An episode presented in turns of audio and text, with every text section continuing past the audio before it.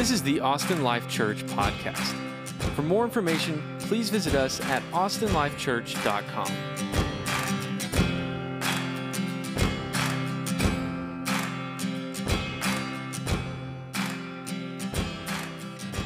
How are we? Good? Yes? Decent? Fair? Is it super loud or is it just me? It's a little loud? It's a little hot? I think they say hot in the, uh, in the, tech, in the tech world. It's a little hot, Casey. Can we turn it down uh, three decibels? Decimal, de- just three. I don't have a clue what I'm talking about. So you just, uh, just throw out words sometimes. Here, here's a little tip. Here's a little tip, right? So sometimes you're reading the Bible and you're like, I don't have a clue how to pronounce this word. Neither does anybody else. Say it confidently, and everybody will think you're right. That's the, that's the pro tip for, for reading something. And that's not just in the Bible, right? Like, just say it confidently. Like, yeah, three decibels. And everybody's like, oh, yeah, yeah, three decibels, right? You say, no one knows. Um, just roll with it. So that's going to throw me off. All right. So Ephesians chapter 5 and into chapter 6 a little bit. Um, man, for real, that's not going to work. Maxwell, dude, I am switching up on you because that is just going to distract me. I'm easily distracted. I'm a seven on the Enneagram. If anybody does the Enneagrams, and apparently they're like the, uh, what is it, the, the dog in Up? This is like squirrel. Like, is that right? It's the dog, right? In Up. I'm getting a bunch of blank faces. That's a fantastic movie. I wish I should know more about it then. Um, but yeah, easily distracted. A wobbly music stand is going to kill me. So we're just going to do that like so. All right, Ephesians chapter five into verse into chapter six. Um, man, this is a this is one of those passages that gets a lot of airtime um, because for a lot of people it's like, whoa, time out. What are we saying here? Where are we going? Um, and so it, it's I was a little nervous going into this, to, to be honest, right? So culturally, we get to to verse 22 and verse 24, where it's like, wives, submit to your own husbands. Um, verse 24, uh, as the church submits to Christ, so also wives should submit in everything to their husbands. And, and we're like, hold on, whoa, what does that mean? Uh, we get down to chapter 6, bondservants, obey your earthly masters. Um, and so we get some, some potentially controversial topics here in these chapters. What's interesting is no one ever brings up the children obey your parents part. No one's like, wait, what do we mean by that? Like, should we should we talk more about this verse? Because um, no, that one just kind of gets skipped over. Um, and so we read this, and immediately we start thinking like, like oppression. The Bible is oppressive, and, and it's it's condoning slavery, and it's condoning uh, sexism, and and what is this? What is happening here? What is it saying? And so. Um, let me just let me just go ahead and ease some of the tension up front potentially um, nowhere in the scripture does the Bible ever condone slavery as, as we understand slavery through the, the slave trade uh, that our country and other countries have encountered. Nowhere does the Bible condone that, ever. Nowhere does the Bible condone that women are less than men that, that they, they you know, walk behind and kind of lower their head and right like nowhere does the scripture condone that. Galatians 3 makes it incredibly clear that there's neither slave nor free male nor female jew nor greek but all are one in christ right? So the scripture is incredibly clear about that. So ladies uh, you are valued immensely um, in, the, in this church and if you're not outside of this church you should be. You should be valued immensely. Um, no one here you're not going to hear at all like hey know your place be quiet and get in the kitchen like that's, that is not going to come from here today or from the scripture. So just to go ahead and say that up front, um, hopefully that will ease some of the tension. That, that's not at all what I believe is being taught here or anywhere else in the scripture.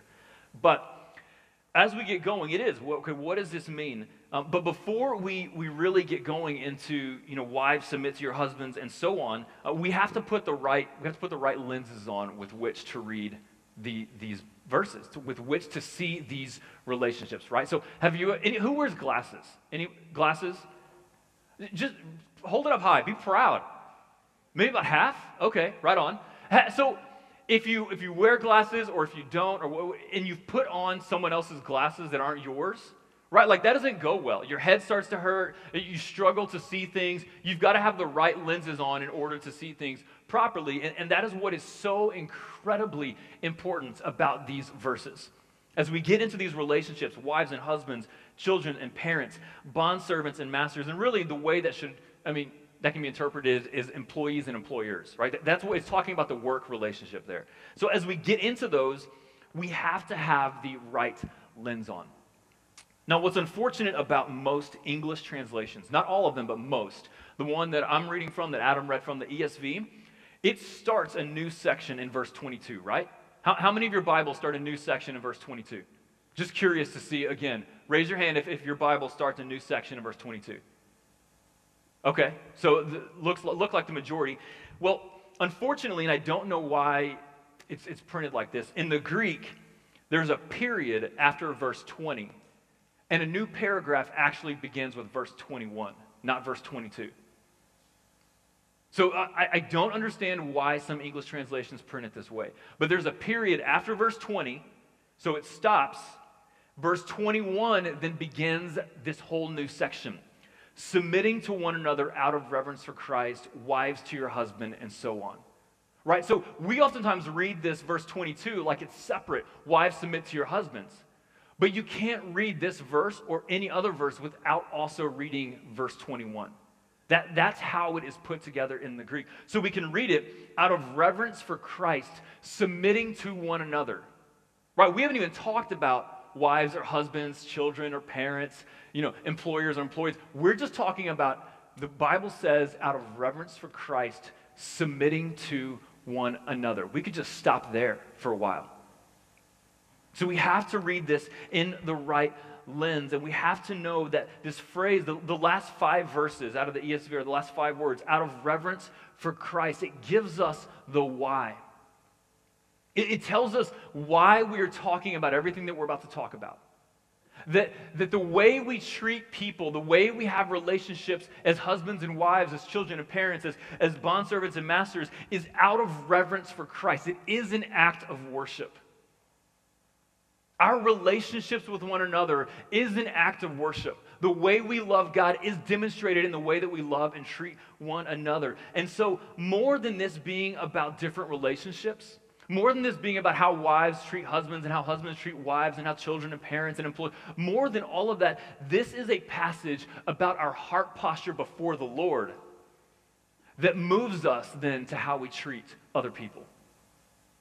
Before it's like, okay, what do we do with our, our marriages? What do we do with our, our parents? Before that, we have to go to verse 21 and say, where is our heart postured before the Lord? Are we approaching our marriages? Are we approaching our working relationships? Are we approaching our parents and family relationships out of reverence for Christ? Is our heart set to surrender to Christ? You know, if we miss this, then the next verses don't they, they don't matter. We're going to get them wrong. We have to get the right lenses on, and the lens that Paul gives us is that far more than our relationships with each other. This is about our relationship with God and how we are going to revere Christ and worship Him and make Him all. So, so here's the deal about Scripture, right? If we want to follow Christ, come on, let's follow Christ. The invitation from Jesus is the most inclusive invitation. Everybody gets an invitation to come and follow Christ. But let's be very clear on what that means, right? Let's know what we're saying when we say we're going to follow Jesus. So, Luke chapter 9, verse 23, Jesus gives a very clear answer. He says, If anyone would come after me, if anyone wants to follow me, let him deny himself and take up his cross daily and follow me. If anyone in this room wants to follow Jesus, the invitation is come on, come follow Jesus.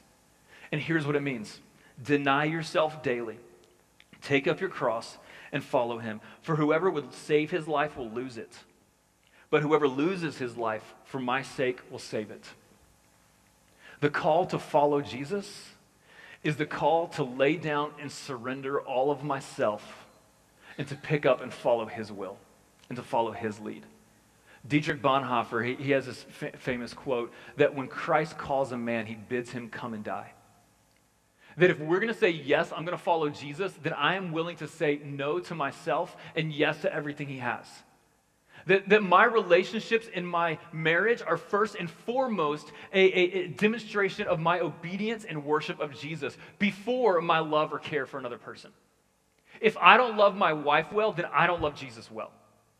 Because Jesus tells me to love my wife. If I don't treat my employees well, or as an employee, as an employee if I don't you know, respect my boss well, then that is first and foremost a disrespect to Jesus, not to my boss.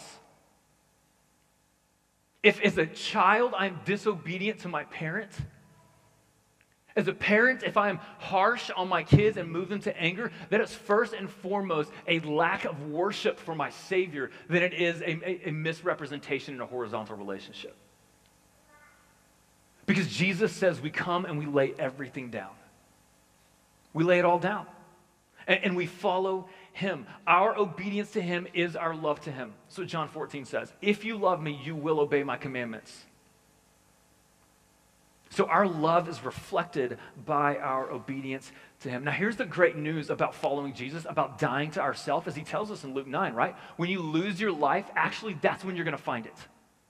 The promise of Scripture, even when sometimes it doesn't make sense, even when it says the road is narrow, right? And we're like, I don't know, God. The promise of Scripture is that when we leave our lives behind and follow Jesus, that that is actually when we're going to find the most in life.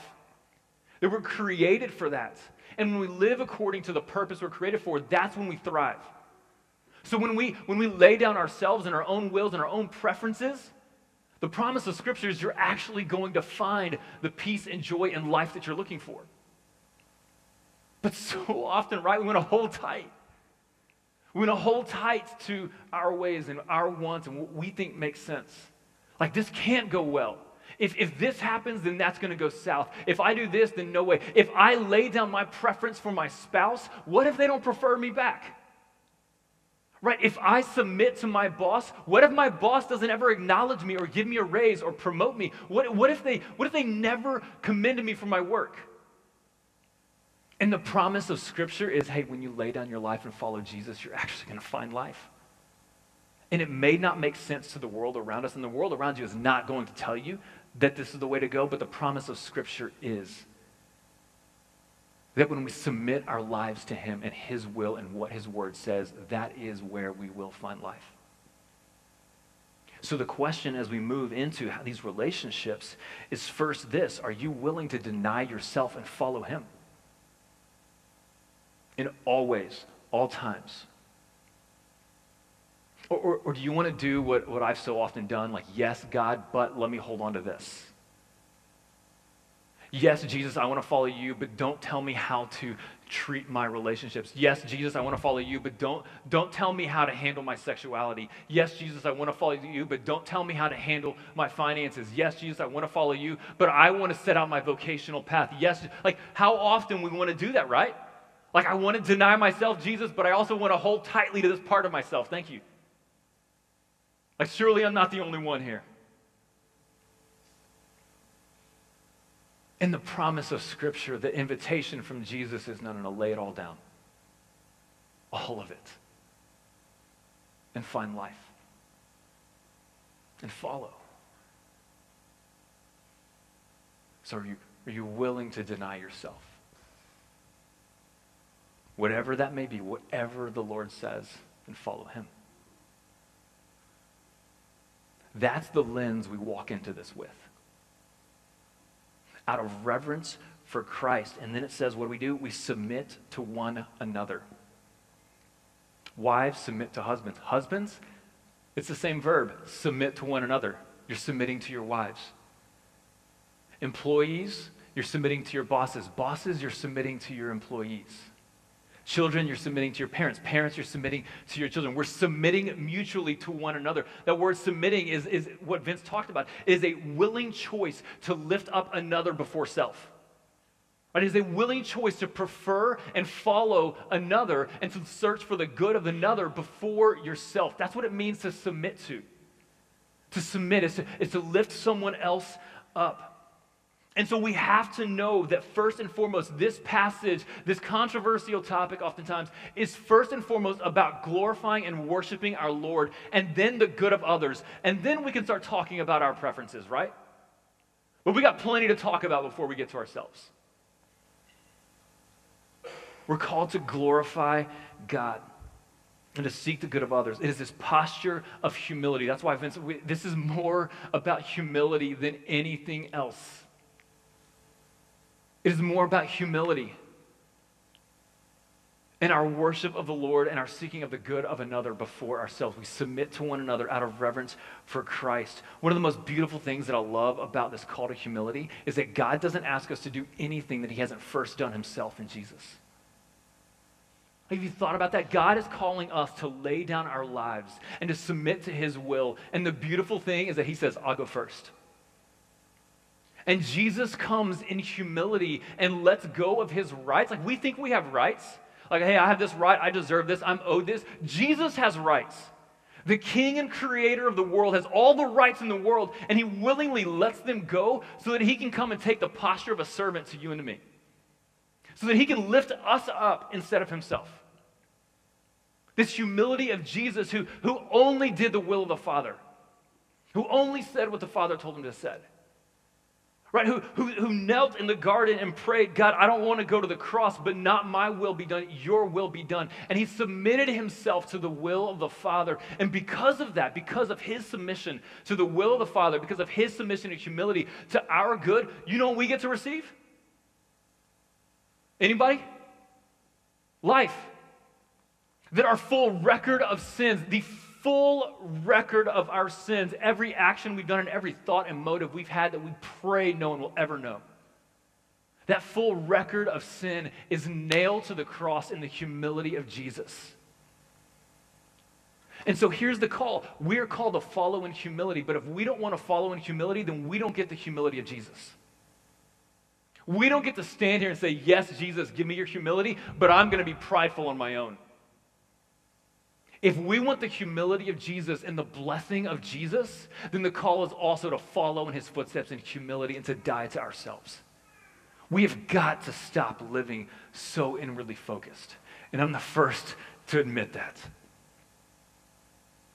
This is a call out of reverence for Christ to submit our lives to Him, and in Him we will find life. Mean, this book has been rocking my world. It's, it's called Humility by Andrew Murray. It's, it's short. I need little books because I'm a fantastic book starter and a terrible book finisher. Um, and so I need little books. The, we have, I don't know, a dozen of these copies around. If you want one and you will read it, take it. And, and, and if you go out there to get one and they're all gone, just tell me and I'll order more. Like, I, I just think it's so, guess it's just been rocking our world. And one of the quotes that I love comes from page 22. And it says, This life of entire self abnegation, absolute submission and dependence upon the Father's will, Christ found to be one of perfect peace and joy. I love that line. This total dying to self, Christ found to be perfect peace and joy. If it was good enough for Jesus, it's good enough for us. He lost nothing by giving all to God. He lost nothing by giving all to God. God honored his trust and did all for him, and then exalted him to his right hand in glory. And because Christ had thus humbled himself before God, and God was ever before him, he found it possible to humble himself before men too, and to be the servant of all. His humility was simply the surrender of himself to God, to allow him to do in him what he pleased, whatever men around might say of him or do to him. It is in this state of mind, in this spirit and disposition, that the redemption of Christ has its virtue and efficacy. It's the humility of Jesus who willingly let go of what was his in order to submit himself to the will of the Father and to submit himself to our good that shapes the entire book that we read. You cannot read Genesis to Revelation and not see the humility of God toward us. And that is our call here in Ephesians 5. Before we ever get to what wives do, or husbands do, or children, or parents, or employees, or employers, this is our call. Submit your life to one another out of worship for Jesus, who first did it for us. When that is the lens, it doesn't matter what comes next, right? Like we can stop there and just say, okay, Jesus, I'm yours. Now, whatever comes, I'm in. Let's go. Doesn't mean it's going to be easy, doesn't mean we're going to get it right every time, but I'm in. I lay down my life and I'm willing to follow you, Jesus. It's important that we have these lens on. This is how we can then move into the next verses. So I, I, this is a lot of verses, so we'll spend the bulk of the time on the bulk of the verses, which is wives and husbands, and then we'll probably go a little quicker through children, parents, and, and employers and employees. But um, let, let's move on then. Okay, let's, let's read it in context. Submitting to one another out of reverence to Christ. Wives, that next word in the English translation, submit, isn't even in the Greek. Like it's just continuing from verse 21. So it's submitting to one another out of reference to Christ, wives to your own husbands as to the Lord.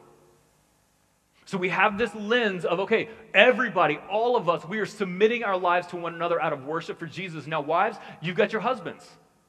Right? We're going to submit to them, wives. That's what, that's what we're called to do is to submit to your husbands. Now, this word, it carries this English connotation. We're like, what, what does that mean? Like, right? They're supposed to be quiet and, and they're not supposed to speak up. They're not supposed to think for themselves. They're not supposed to ever do anything for themselves. They're supposed to stay quiet in the background and, and whatever the husband says and however he presses down on them and rules over them, that's what wives are called to do. And that is not at all what this verse means.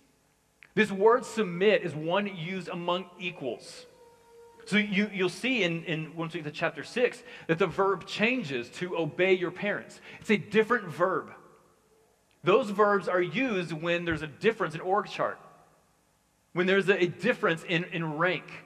The word submit that Paul uses is a word used among equals. So even the mindset where we're like, oh man, the Bible is oppressive, well, that's not even what the Bible's saying. It's saying to prefer your husbands, to lift them up, to put their will, to put their desire, to put their preferences above your own, to submit to Jesus, or to submit to your husband as you are submitting to the Lord. It is an act of worship. So this doesn't mean that, that women are less than men. It doesn't mean that, that women are wives are less than their husbands. It doesn't mean that they don't get a voice. It doesn't mean that they can be abused or led into sin. Right? It says, Wives, submit to your husbands as to the Lord. This is worship. So if your husband is leading you into something that is not worshipful, first our allegiance is to the Lord, then to our spouses. So, wives, if you have a husband that is going to lead you away from God, no, you don't do that. It, that that's not no. If you have a husband who is abusive and not reflecting the care of God, then no, you get out of that. You don't sit in there and be abused by a man who is mistreating God's creation. You, you step away and you love and you forgive, but you call the police. That is not at all what Paul is teaching here. He's teaching that as we worship Jesus, as we submit to him, we submit to others and wives, to your husbands. You submit to one another. So, practically, what does this look like? Now, there's a huge clue that we see in verse 24. That, that we'll just read 23 and 24. For the husband is the head of the wife, even as Christ is the head of the church, his body, and is himself its Savior. Now, as the church submits to Christ, so also wives should submit in everything to their husbands. So, the role that, that we'll talk about in a second for husbands is that God has called the husband to, to lead the family. Right? Like there's different roles, and God's called the husband to lead the family. It's just like a play. If you're going to come watch a play, you're going to have different roles, right? If you're going to go, if you're going to go see Aladdin on Broadway, I don't even know if Aladdin's on Broadway. If it's not, it should be. But if you're going to go see Aladdin on Broadway, you're going to have you're going to have um, Aladdin and you're going to have Jasmine, and they're both fulfilling different roles. But you have to see both roles in order to see the full story. You can't just have Jasmine show up and be like, I'm going to be Aladdin. And Aladdin's like, I'm Aladdin. Jasmine's like, I'm Aladdin, right? Like, you're not going to see the, you, you won't see the story. Does that make sense? And so God is trying to tell a story in marriages. He's trying to paint a picture in marriages. And wives have a role, and husbands has, have a role, and they're all trying to tell one story. And, and we can jump down, I should have already started here, to what that story is. Verse 31 Therefore, a man shall leave his father and mother and hold fast to his wife, and the two shall become one flesh. This mystery is profound, and I'm saying that it refers to Christ and the church. So, conclusion the goal of a marriage, the purpose of a marriage between a husband and wife, as the husband leaves home and joins with his wife, is to tell the story of the gospel that the world is to watch and to see through a husband and to see through a wife the love of Jesus and the love of the church and how they're united as one. That's the purpose of a marriage. That is the end all story. But you've got to have different roles to tell that story. And so, wives, it says that your, your role is to love your husband as the church loves Christ. That we're to t- paint the picture of the church to Jesus. And so, how does the church love Christ? How are we as the church called to love Christ? Well, we can go back to Luke 9 again, right? Where we're called to lay down ourselves and to follow Jesus. We're, to follow his lead. We're to, to shine the light. John the Baptist, he said, I'm supposed to shine the light on Jesus. That is my purpose here, is to, to shine the spotlight on Jesus so that everybody sees Jesus. And, so I, think that the best way I can describe what does this mean to submit to your husband as the church submits to Christ is to willingly and joyfully honor your husband in following his lead to willingly and joyfully honor your husband in following his lead. It says, it says down in verse 33, right, that the wife sees that she respects her husband. That the wife is to respect her husband, to honor him, to lift him up. So I believe the role that God wants for wives in telling the story of the gospel is to honor your husband as the church honors Christ. Is to willingly and joyfully lift him up. It wouldn't make sense for us, the church, to be like, oh gosh, I hate Jesus. Like, let, let, me try to diminish Jesus. Let me try to, to, to push away from Jesus. Let, let me shine the spotlight on myself, right? Like, that's what happened with John the Baptist. The disciples are like, hey, John, everybody's going to be baptized by Jesus now. No one's coming and hanging out with us anymore. And John's like, whoa, of course, that's great. Because he's the main deal. It's supposed to be about Jesus. I must decrease and he must increase. See, John knew that the role of the church was to shine the light on Jesus and to increase him. That, that's what the church exists for. And so the role of the wife is to, is to honor and to willingly and joyfully follow his lead and to lift up her husband, to shine the light on him. So, practically, what does this look like for you as wives? I believe this means that you surrender the final say to him that as we surrender the final say to Jesus, he gives us freedom. He gives us options. And, you know, when we talk about moving here to Austin, right? Like, okay, God, do we, where do we move to start a church? And, and we very clearly heard God say, hey, you can move wherever. Just go start a church. Obedience is to start a church. He gets the final say on that. If, if we want out, it's like, all right, God, it's your call. You get the final say. He invites us in to walk in freedom, but he ultimately says, I am the Lord and you follow me. And so, as, as wives, is saying, All right, I'm, gonna, I'm going to willingly give up and follow your lead. I'm going to follow your lead. That doesn't mean you don't get a voice. It doesn't mean you don't get a vote. It doesn't mean you don't sit around the table and talk about it and weigh pros and cons. It just means at the end of the day, you're going to say, All right, if we disagree, I'm following you. If we disagree, I'm going to follow your lead. I'm going to trust your lead. Wives, your husbands, I believe, will stand before the Lord one day and give account on how he led your family. I believe that he is responsible for answering before the Lord how he led the family, and you're responsible for saying, and I followed his lead. Again, not to sin, not, not to harm,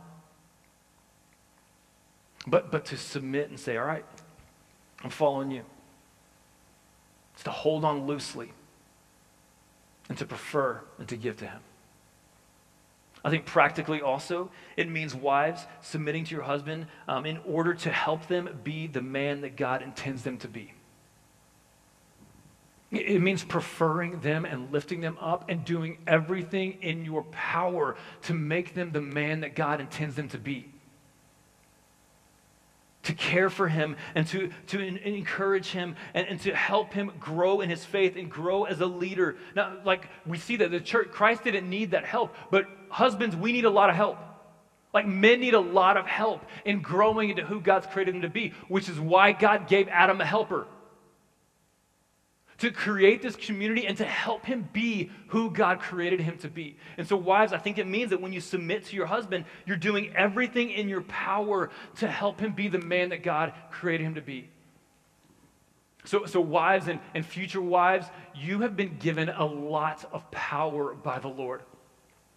There's no one on this planet that can build a husband up more than you and there's no one on this planet that can crush a husband more than you. You've been entrusted with a heavy responsibility to encourage and to prefer and to lift up and to care for him. And so learn what that means for him. Learn how to encourage him. Learn how to speak his love language. Learn what spurs him on. Learn what lightens his soul. Pray for him. And when you think, okay, I've done it all, keep going. Keep going. Help your husband be the man that God created him to be for God's glory and for his good, out of humility and reverence for Christ. There is no greater calling that you'll have than that. Lastly, I think it means in everything. He says also wives should submit in everything to their husbands. Again, this is not in sin, this is not in harm's way. It just means that this doesn't have an end date. This doesn't mean that when your husband is loving you well, that's when you'll do this. When you like what he's doing, that's when you'll do this. When things are going well and the bank account is full, that's when you'll do this. I mean, it's on the best days you're going to submit to him and lift him up and encourage him. And it's when the bottom has fallen out and you don't even recognize the man that you're married to anymore. You're going to love him and submit to him and lift him up and prefer him. And this is not easy. And men, men, we're a mess. But God has given you the power of the Spirit to fulfill this role. So that the onlooking world can see how the church worships Jesus and lifts up Jesus by the way that you lift up your husband. It's a high calling. This is what I think wives are called to. Then we get to husbands. Verse 25 Husbands, lead your wives as Christ led the church. Right? No. You'd think, right, that when God says, hey, wives, submit to your husbands, right, like the, the world that wants to say, like, that's an oppressive rule, then the next verse should say, husbands, lead your wives. But it doesn't. God's focus for husbands is not on power or force or, or, even leading. God's focus on husbands is for them to love their wives as Christ loved the church and gave himself up for her. That is the focus for husbands. Not on making your point known or being the man and wearing the pants. It's on loving your bride as Jesus loves the church. That is the call for husbands to submit yourself to your wife in the same way that Jesus submitted himself to us. I promise you, there's not a wife in the world who will not who will struggle to submit when their husband is loving her like Jesus loves her. It's, it's, it makes it so easy for wives when, when husbands, we will do this. When we will love as Jesus has loved us at every moment of every day, right? We know that Jesus loves us. How great is his love? We know it. That he, he left everything in order to come and, and make us his bride, that he put us above himself, that he sacrificed and served us, even when we were walking away and betraying, that, that he gave everything for our good. And husbands, that's our role, is that we give everything for the good of our bride. That, that we sacrifice everything that we can, that we spend our energy and our efforts to lift her up. Why? To sanctify her, it says. To cleanse her by the washing of the words, that he might present the church to himself in splendor, without spot or wrinkle or anything, that she might be holy and without blemish. Jesus came to make us holy. To make us holy. And husbands, now he says, hey, go and spend your life in efforts to make your wife shine before the Lord. Lay your life down do anything and everything in order to lift her up, that she would shine before the Father in heaven. That's, that's the role of husbands. And so, practically, we serve, we lay our life down. We get up off the couch and we go do the dishes. We, we find out ways that serve her. We find out ways that, that elevate her, that care for her, that, that lighten her load, and we go and we do it. We don't wait for her to say it or for her to tell us. We, we get up, we take the initiative, and we go and we lay our lives down for our wives. We go and we lay our lives down for our wives on the good days and on the bad days. When she's loving us in return and when she's giving us what we want, we lay our lives down. And when she's not, when, when, when she's not at all, and we just kind of like, I don't know if I even like this person anymore, we lay our lives down in love for her. We prefer her over ourselves. We lead spiritually. Right? We wash our wives in the word. When was the last time husbands in the room or, or men who have girlfriends or, or fiancés, when was the last time you sat down with your lady and you said, hey, let's read the scripture together? Hey, let me, let me pray over you. Hey, tell me about what you're reading in the Word. When was the last time you created space for your wife to go and to sit at the feet of Jesus, free of, of, of trouble and anxiety? We're, we're to lead spiritually, we're to, to model it. Men, our, our ladies, our wives, they should be following our lead into Jesus, right? Like when they look around, they're like, man, who's leading the way to Jesus? They should see us. We should be the ones where they're like, man, I want, I want to know Jesus like my husband knows Jesus. That's how I want to know Jesus. Men, is that, is that what you think would be said of you by the ladies? That when they're looking for someone to follow, to know Jesus more, are they going to see you ahead? To be quite honest, we have a problem in our country. Maybe it's the world, I can't speak to it, but I'm going to speak of here. And then we've got a lot of boys in a man's body. We've got a lot of women who are leading the way, and praise God, keep going. I'm speaking to the men. We got a lot of boys we got to step up and be men spiritually. We got to stop being selfish, egotistical, arrogant, narcissistic boys. I got three girls. I'm terrified of what the future looks like for them. Because I've served as a student pastor, I've seen the culture. Man, and there's just not a lot of men out there. I'm sure some of the ladies in here are like, Amen. Come on. Right?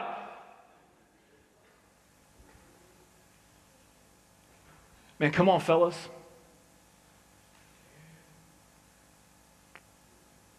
We've got a long way to go. Start here. Let's start, let's start with us. Let's be the men that God calls us to be. Thirdly, practically, the, the husband, he nourishes and cherishes, cherishes his wife. He protects her. He fights for her. He treasures her. And she is the apple of his eye. He's not easily distracted by other ladies around him. He makes her safe and comfortable and secure because he nourishes and cherishes her. How many times have you thought, like, oh man, Jesus only loves me somewhat. Like, I don't know if, I don't know. Love of Jesus is just, eh. Now, we know the love of Jesus for us. Husbands, we're to love our wives that way. And here's the deal we have the power of the Spirit of God in us to do it. No matter what comes your way, wives, husbands, no matter what comes your way, we have the Spirit of God in us to enable us to do this. Where we submit to one another. Romans says we, we outdo one another in showing honor, that, that we're just constantly trying to prefer and to lift up and to care and, and to, to serve and to give to the other before ourselves. And we, we're, we're just willing to lay our lives down and to submit to one another. Why? Out of worship and reverence for Christ. So, whether if you're married today Wives, the way that you submit to your husband is the way you worship God. Husbands, the way that you love your wife as Jesus loves us is the way you worship God. You want to get married one day? File that away. That the way we treat our spouses is the way that we worship God if we do it according to His scripture. It's not just for happiness or whatever. This is to worship our Lord. That, that husbands, our wives, should experientially know Jesus more because they're married to us. Right? They should know the love of Jesus more because they're married to us. Husbands or wives, your husbands should know the love of Christ, the love of the gospel in submitting to them. It's, it's a mutual submission where we see and know Jesus more because of it. That's the end goal. That's what it's about. Are we willing to deny ourselves and to say, God, I want you to be seen in my marriage above all else? Then we get to chapter 6. And I don't have a clue where I am on time. I think I need to wrap it up. So I'll be quick. Children, obey your parents in the Lord, for this is right. Honor your father and mother. This is the, the fifth commandment, um, the first one with a promise, right? That it may go well with you.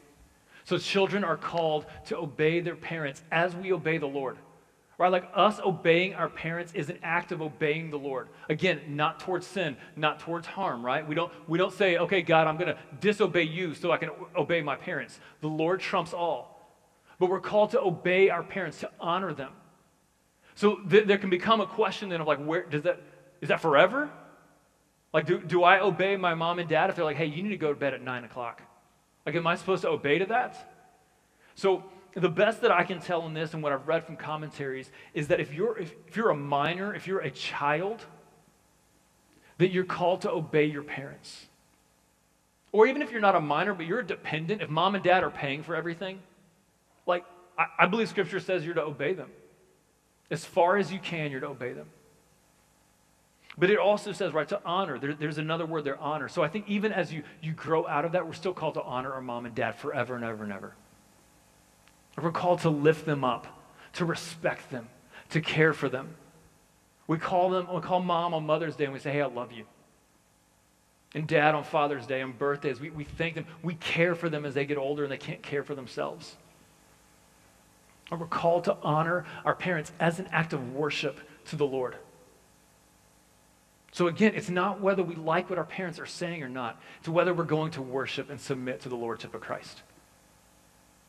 Fathers, do not provoke your children to anger, but bring them up in the discipline and instruction of the Lord. So, as parents, as fathers and as mothers, as parents, we're called not to press down on our children to be like, hey, obey the scripture, obey me.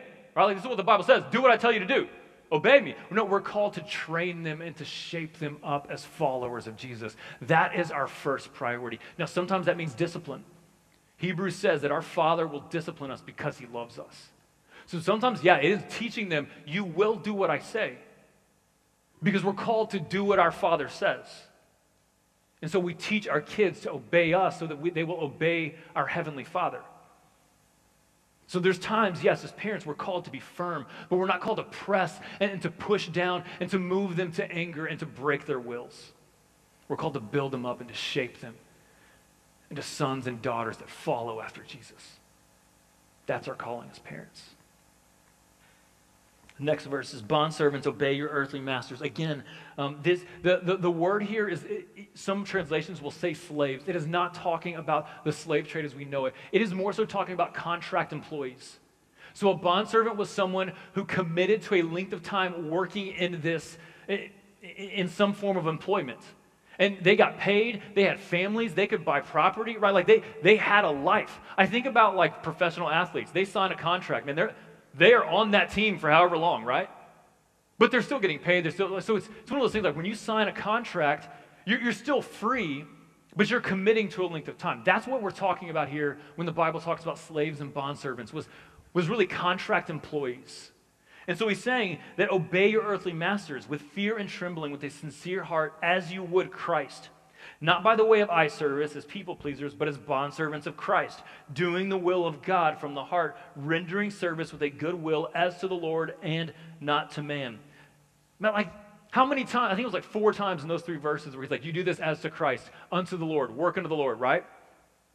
So, summary statement whatever job you're in, work as unto the Lord. That the Lord would say, I am proud of that work. Great job. Right? We, we do this with humility and sincere hearts to our employees, not, as a, not by eye service, not just trying to do the, the simplest, you know, eye service, like, oh yeah, you look on the surface and everything looks good, but get beneath it, and that work is not so great. Like, do quality work. Do work that the Lord be proud of. We're working unto the Lord. No matter what your boss says or does or how they treat you. You don't like your job, put in an application somewhere else. Right? Like look for a new a new job, but while you have that job, respect your boss. Work hard unto the Lord. Do a good job. That God would be honored in the way that you work and handle your relationship with your employers. But employers, I love this, verse 9. Masters, do the same to them. So, first, if you are a boss at any level, everything that God just said of you, said of, of you being an employee, you're called to do to your employees. To care for them, to treat them well, to work and lead as unto the Lord. So, so you're, you have all the same. Where'd it go?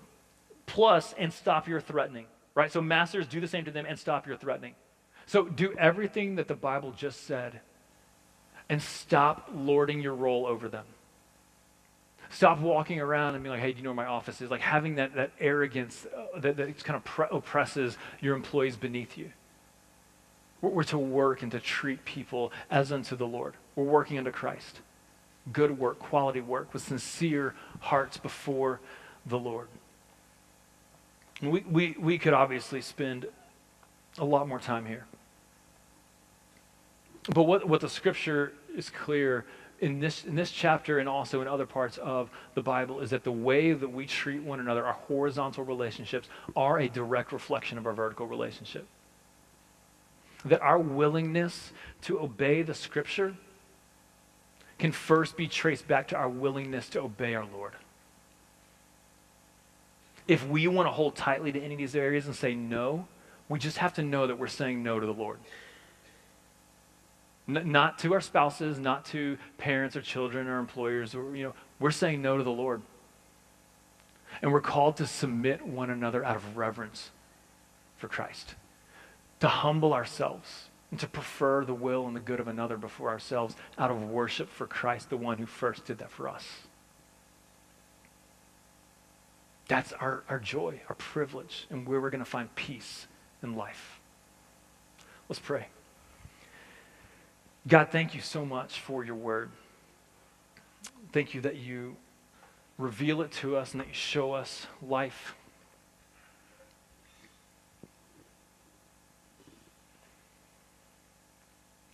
God, be honored in the way that we interact with people around us.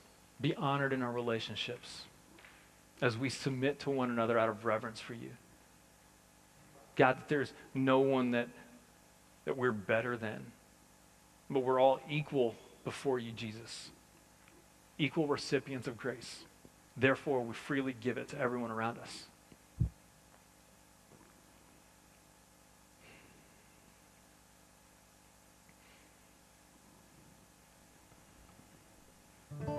Father, your word, you tell us that the enemy, the thief, comes to steal, kill, and destroy.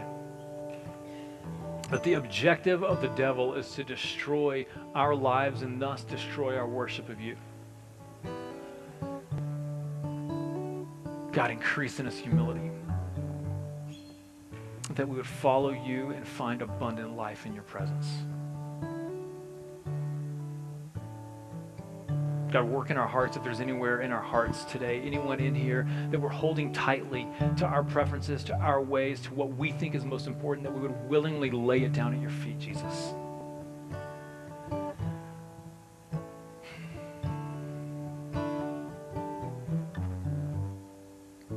You're good. You're really good to us. Thank you, God.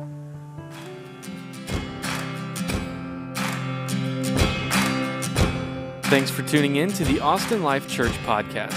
To help support us, please take a second to rate and review us on iTunes and visit us at austinlifechurch.com.